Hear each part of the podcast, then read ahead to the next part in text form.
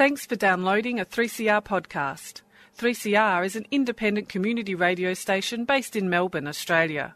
We need your financial support to keep going. Go to www.3cr.org.au for more information and to donate online. Now stay tuned for your 3CR podcast. Uh, yeah, good morning, everybody, and um, welcome to Keep Left. Oh, they've got on the headphones, I think. Um, is that better?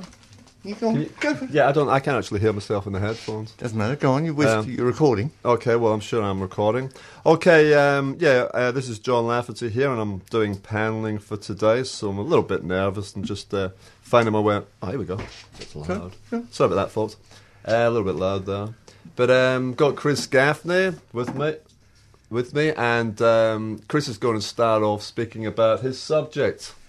All right. Uh, good morning, listeners. Uh, no, John, we're doing. I won't be here next week, so we're training John at the same time.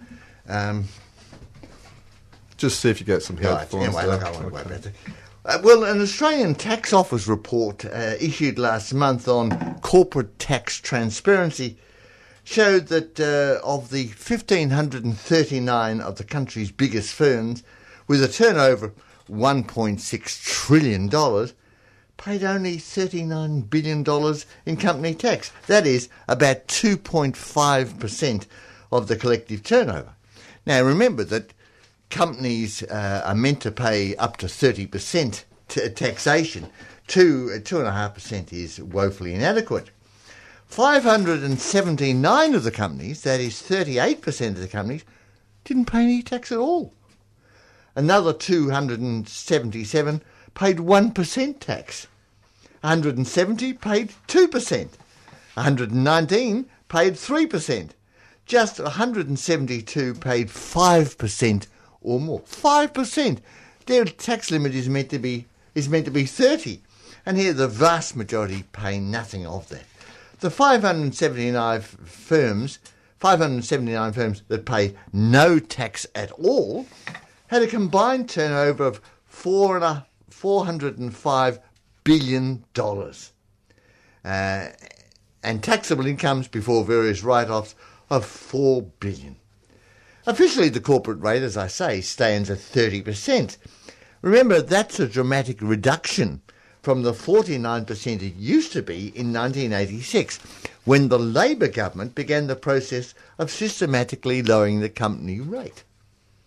Nevertheless, the largest companies, 554 Australian and 985 foreign owned, paid far less than this. But the situation, in fact, this was a report designed to make it look like the government was doing something about corporate tax evasion. Mm. But in fact, the situation is much, much worse. In fact, the report is limited to entities that have an annual turnover of 100 million or more. Uh, 300 large private companies not linked to the stock exchange weren't included in the survey. And of course, beyond that, there are 1.1 million companies in Australia. So we're getting a very edited, selective picture. Secondly, the data in the report is basically mostly based on information supplied to the tax office by the firms themselves. And their massive team of uh, And their massive team of accountants accountants, and- oh, yeah, exactly. yeah. The report's release was an attempt to provide a veneer of fairness, a pretense of taking action against corporate tax avoidance as part of the tax reform agenda demanded by bus- business. In reality, the central thrust of this agenda is to shift even more of the burden of tax onto the backs of the working class, including increasing and extending the scope of the regressive 10% goods and services tax. And it's outrageous to me that in a situation when companies are blatantly not paying their tax, and what's worse seems to me, neither the Liberal government nor the Labor Labor Party are remotely embarrassed about this or intent on doing any ser- anything serious about, it. because this is an international phenomenon, and they're all they're in the throes. These governments, Liberal and Labor, are in the throes of big business. And they won't get anyone near political power if they were to challenge this. Absolutely, absolutely. Turnbull's national government and the opposition have committed themselves, this is unbelievable, to cutting the corporate tax even further, with a 25% rate as soon as possible. So that from Labor's heyday, when the company tax rate was 49% maximum, well, it's now halved. It will now be halved. The business, the process is being driven by ever lower business tax globally, as governments compete to attract investment by satisfying the demands of the financial elite. And that's one advantage that capital has over labour. Capital is international. They can withdraw money at, at the you know the Yep. uh, press of a button, Yep. Um, but workers can't offer their services overseas. La- labour is extremely restricted where it goes. Despite its serious limitations, the taxation report shed some light on how companies evade tax by a variety of schemes. These include orchestrating losses, writing off the previous year's losses, and using franking credits that offset tax liability against the dividends paid. Then there are research and development credits and many other tax business concessions, combined with the shifting of revenue offshore to tax havens mm-hmm. and the ongoing restructuring of operations following the 2008 global financial crash. I mean, if you've got these fancy down accountants and lawyers, etc., whole teams of them, depending on how mm. big the mm. company is, you can organise loop. You can find loopholes. You can find ways around actually paying your tax. Well, you can get your tax accessible in a country where there's virtually no corporate tax at all. Yeah. Um, CSL, which was formerly the government owned Commonwealth Serum Laboratories, which was privatised by the Keating Labor government in 1994, it now pays no tax at all. It has revenues of $2.1 billion, but it claimed that much of this went into overseas profits already taxed. Now, this is this is sort of bor- not bordering on, it's quite obscene. Rupert Murdoch's News Australia had a turnover of 3.9 billion in Australian operations, but he produced only 97 million in declared net income. So down from 3.9 billion they actually earned. But they're saying, oh no, we only earned really 97 billion. You think it's fair to call So that it org- only paid, and remember that its turnover is 3.9 billion, it paid 4.2 billion dollars in tax. Now, what's that as a percentage? the News Corps? Mm. Uh, that, this is News Corp. What is That's- a percentage? So you need to give me the figures again. well, I can't. Uh, you have to work out the percentage Okay. yourself. Their turnover is 3.9 billion. Yeah. They're paying tax of 4.2 million, Million. not billion. Well, that's a thousandth. Yeah, well, it's, it's Yeah, a thousandth. a thousandth. Well, that's what they're paying. Just tax. under one thousand. That's right. know. So Point that's one percent. They're paying tax. Well, that, yeah, less than one percent. It's just over 0.1 percent. Yeah, that's what I'm saying. It's 0.1 percent. yeah, yeah, yeah. ridiculous. There's other evidence that transnational revenue shifting goes further. But the thing, no, sorry, because I was Mm, just going to interrupt. I was just going to say there. The thing is that technically, because they have all these fancy down accountants and laws, they are doing this legally. Oh yes, yes, You know? yes. I mean, in fact, that was it's organised crime. Well, of course would it is. say. I mean, any fair and reasonable person would Yes. say it's organised crime, but they managed to work it out that it's actually being done legally. That's right. That's right. And it, it was interesting to see the assistant treasurer's response uh, to you know what is a shame, shameful, and disgusting. At the same time, that they want to, they're taking away medical material from people who've got. Uh, you know, scans and what have you, now going to cost ordinary people money. So ordinary people are being attacked every which way. Our penalty. You know, deny, you know, starve their schools of funding, um, make them pay for medical procedures that they absolutely need, while at the same time, there's this tax avoidance. The great difference, I think, between the capitalists and the workers is that they make all their money, and then at the end of the year, it's like, okay, now we'll cough up a little bit in tax. Yeah. Maybe. Yeah, yeah. Perhaps. But with the workers, before we even see our money, That's right, exactly. Well, it's up to them how much, with the capitalists, it's up to them how much they decide to pay. Well, we workers, well, those who, who have jobs, they're not given a choice. Say, Will I pay this tax? No, I don't think I will. Which is what the capitalists say. That would be correctly viewed as being crime, but it's Well, th- petty crime. That's right.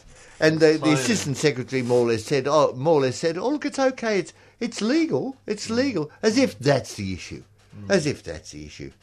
Um, the Australian Institute reported in the year to September 2014, Apple paid Australian tax of eighty million dollars on revenues of $5.86 billion. The Australian Financial Review estimated that Apple shifted $8.9 billion in untaxed profit to a tax haven in Ireland over a uh, 10 year period. Yes, I think the is, uh, you know, there's a Cel- Celtic Tiger. The Celtic Tiger was built on, um, you know, companies coming into Ireland and paying virtually no tax. But the, the Irish economy is collapsing regardless It of that. Uh, some people are saying it's now recovering, going, you know, back. But I think it was a very false economy in doing this. Well, of course. Because I think it was these big companies, they're mainly American and German companies that are going into Ireland. Is when they find it more profitable to go elsewhere, they will. Oh, of course. Off they go. Of course. Yeah, If Iceland opposite, well, it won't be Iceland because they've won't be a that decent- because they've actually got some good. They've actually put bankers in jail where they belong. Um, the financial newspaper also estimated that in November 2014 that transnational IKEA paid only $31 million in Australian tax from a profit of a billion dollars over 11 years. The remainder was, remainder was disguised as a cost to the Australian operator and based on payments to related companies in Luxembourg. As you point out, there's any number of dodgers, Yes. but they get they get, they've got the the benefit of being able to decide now how will we evade tax this year? They're fluid. They're, They're fluid. international. They're fluid. Um, and also that the government accepts what they say. I mean, they don't, as clearly most of these figures on, even on this tax reform, is based on figures supplied by the companies themselves. Now, do you seriously suggest these companies are going to tell the truth when it comes to that? I don't think they will. And the all. thing is, if these companies are challenged by a half decent government, then you know the mining lobby or the car companies mm-hmm. or the media, like more. Yeah, yeah, people yeah. like that, Who never say, speak up "All against right, this." All right, you're going to attack us. We'll make you suffer, and they have. Well, And that's right, and like also- Rudd went out because of that. And also News Limited, who supplies what seventy percent of the news in they this can country, they're a great major tax avoider themselves. So they you can hardly expect them to start. Uh, you know, harrying in on the go- you know, on the government, saying, "Why aren't you forcing the wealthy to pay their fair share of tax?" Oh no, on the on the contrary. I mean, if if if, if any decent uh, politicians were actually, you know, who could get into power, were actually to question all of this that we are questioning, then you, you watch what Murdoch's media would do. It'd be front page news. Oh yes, yes, that's right. He'd be a, that'd be a dangerous left winger. That's and they right. simply wouldn't get into power. No, no, no, no, not power. No, no, quite. In fact, the Australian Tax Office has identified $60 billion a year that's leaving Australia for tax havens.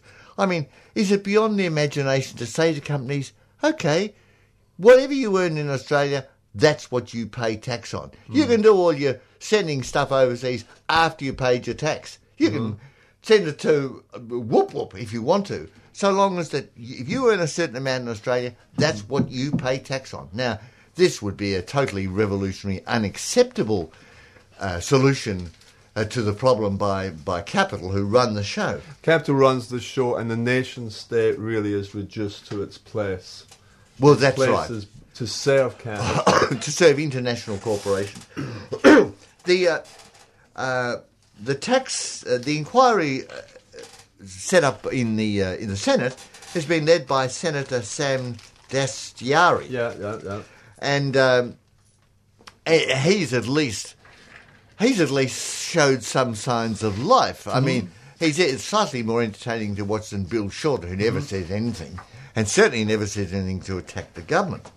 But there's no suggestion by Dastyari or anybody else in the political establishment that any measures will be taken to halt this looting, let alone reverse the ever deepening cut of business taxes in Australia and internationally. Instead, Dastyari has proposed just naming and shaming the worst offenders, only the worst offenders, hoping to convince them to pay their fair share of taxation. Well, it's a Now, start. what, It- what it- chance it- do you He- He's published. can you imagine? How do you shame? How do you shame Murdoch? How do you? How's it possible? Murdoch could be shamed. No, of course not. And what about his um, impending marriage to Jerry Hall? Oh, she's not doing it for. She's doing it because she's genuinely in love with him because he's Yeah, such oh a God, yeah. such a hot hot eighty year old that all the girls are falling over you to. be jealous now, Loretta? That's right. Uh, Murdoch. As far as business leaders are concerned, a fair rate of tax is zero, or as near as possible to it. let us get on with doing what we do, which is employing workers That's right. to build and create a great nation. That's right, That's, exactly. all, that's all they're really interesting. At a tax summit organised by the Turnbull government last September, the corporate speakers welcomed the bipartisan agreement to a 25% rate cut tax. In other words, a, a reduction from 29 to 25, but insisted that governments must match official tax rates levels elsewhere overseas that are as low as 17%, for example, in Singapore. Uh, World's best practice, I think. Well, that's right. Moreover, together with tax reform, the corporate elite is insisting that government spending must be slashed. Not that they pay their tax, mind you. No, no question of that.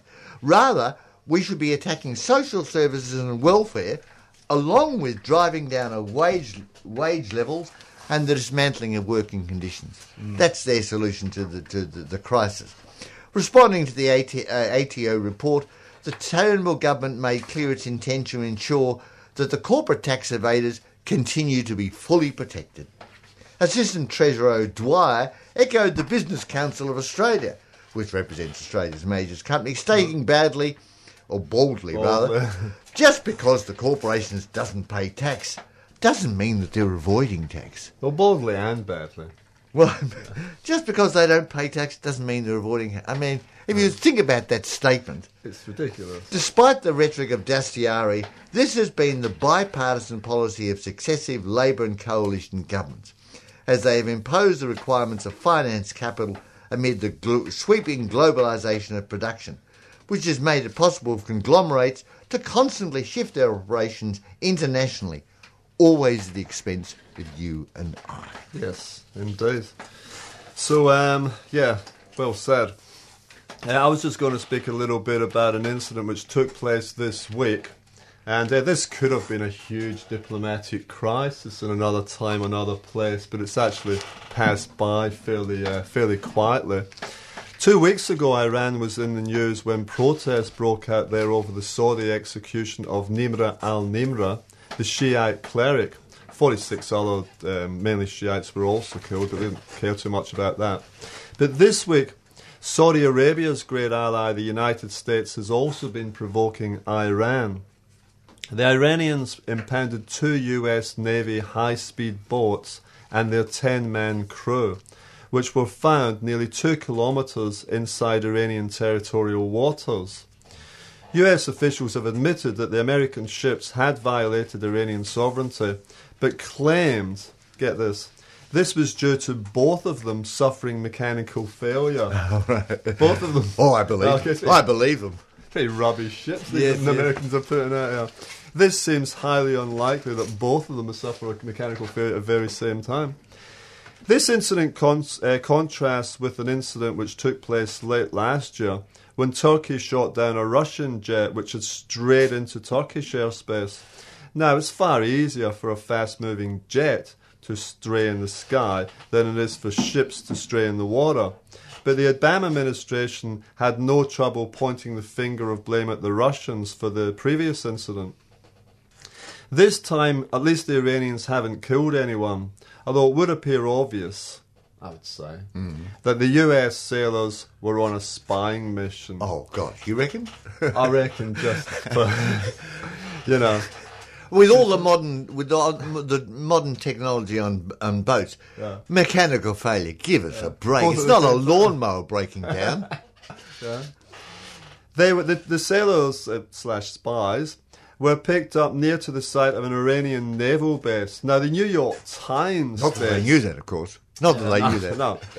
The New York Times, yes, this is not Pravda, stated these waters where the boats were sailing are a frequent location for intelligence collection by the United States, Iran, and many Gulf states. Uh, now, the Iranians are now saying that they accept that the US sailors were in the area by mistake. Uh, no doubt at this present time in history, it is in the interest of both countries' administrations to ensure that the upcoming treaty on nuclear weapons goes ahead. The US and Iranian governments uh, you know, are happy about this. There are people that are unhappy about this, and I think this is the real question of why these boats have gotten into these waters. There are people that would love to see a huge diplomatic incident between the US and Iran. People such as the Israeli and Saudi Arabian government, Oh, yes. and question. people on the right wing of American politics.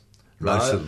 well, yeah, but, you know, the Republicans Yes. especially, and some of these just unbelievable, ridiculous people that are up for uh, the US presidential uh, election for the Republicans. This being a, a presidential uh, year, election year, the story has been used by these Republicans to accuse the Obama administration of, get this, being soft on Iran. You know. Mm. The old refrain of soft in communism, we remember from the Cold War day, has been replaced now by one of being soft on terrorism. This goes along with this. The ridiculous charge of American appeasement flies in the face of the fact that the US is around the world an aggressive imperialist power. And they have been aggressive in this case too. Whereas the Iranians, if you had a look at the pictures, the Iranians are actually accepting the whole American line on this. They're, they're, they're, they're putting, having these guys, they're filming them there, they're on rugs, they're eating lovely meals, they all look very mm. happy, very well fed, mm. and they're sending them back. Right. There doesn't even seem to be any interrogation of these guys. Right, they're going to be sent back. Maybe a few questions, but the, the Iranians are actually bending over backwards because they want the deal to go through. Yeah, of course. Republican presidential hopefuls, as I say, have been lining up to make macho statements. They're all tough guys, these are. Like, for instance, Jeb Bush. He said, If our sailors aren't coming home yet, they need to be now. No more bargaining. Obama's humiliatingly weak Iran policy is exposed yet again. Well, but this man's clinically Yeah. mad, isn't he? Yeah, he's, he's one of the more intelligent ones on the Yeah, that's right. That's right. look Try at some Carson. Have you seen that? Mm. I have, yeah. I checked Carson out. Yeah, he, he seems to be a little bit confused about even being there. He doesn't seem to me. To He's confused doing. about everything. He, Yeah. think, he thinks thought the pyramid, the pyramids, which were built mm. approximately 3000 BC, mm. were built by Christians to store grain. Well, I mean, they, they have their own calendar, uh, which show that they, they, you know, they predate Christianity. though. Oh, by two, 2,000 years. Yes. Uh, those little historical quibbles. But Carson, to me, I mean, I only sort of looked at him briefly, just for about 10, 15 minutes. He doesn't seem like he's a bad guy. He just seems that Just- he doesn't know what he's talking Oh, he's about. terminally stupid. You He's that would appear to be the problem. The Iranians have actually have taken the US spies captive for, for the time being. They might even be released yet, but they're, they're preparing to release them. Yet Jeb Bush thinks that that's not good enough. Jeb Bush thinks that the Iranians have somehow done something wrong. The Iranians have done nothing wrong. No, the no. Iranians don't want to upset the apple cart. The fellow Republican candidate Ted Cruz also referred to the latest manifestation of the weakness of Barack Obama. We see this uh, nearly every American Well, what else can they election. say? I mean, he's essentially carrying out. The, the, both parties are carrying out essentially the same policies. It's a little bit So that- different policy towards Iran. I think that the, the Republicans, at least in speaking, I don't know what the actual policy is. I think they would probably want to rip up the uh, the treaty. I don't think they would even sign the treaty, would they? Because the Israelis don't like it. Uh, no, no, no. But I, I think realpolitik would. I think they would probably do it. They would still sign the agreement. Yes, They go along with But it. because they're always going to say that Obama's selling out because Yeah. that's their line. I mean, That's he- the line. He's not even American. He's a Muslim born in some foreign country. Apparently, according to some of these uh, rednecks. Oh well, that's that was Trump that uh, drove that through. He's a bit Hmm. Well, on a that few one. I mean, if you go back to 1960, I mean, you know, Kennedy and Nixon will each accuse each other of being soft on communism, Yes, of course. soft on the enemy. You know, Yeah, yeah. Reagan and Carter. Reagan certainly had that line, and Reagan. Remember Reagan when the hostages were being held under the uh, uh, uh, Carter um, Hmm. administration in Iran, and Reagan, the Republican, did a little deal with the Iranians. If he got into power, they would be released. Right, You know, So the Iranians know about this. The Iranians are conscious of the cha- how, how things can change. Yes, in yes. U.S. politics, you know. So, but but but as you say, I think an awful lot of this from the Republicans is just bluster. It's just tough guy talk. well, of course it is. Of course it is. Clint Eastwood, John Wayne kind of. Well, that's right. That's right. We'll send them all. We've got John Wayne and Randolph Scott. engines, yeah. Okay, so um, many of these critics have been a, uh, of long opposed Obama's reaching an agreement with Iran last year on nuclear weapons. So maybe disagree slightly on that. In doing so, they're reflecting a belligerent pro-Israeli stance. Tom Cotton, love that name. He comes from Arkansas, and he claimed that. Iran's hostile action was exactly what I and many others predicted. the nuclear deal has emboldened Iran's aggression. Well, I'd love to know what the Iranian aggression has been.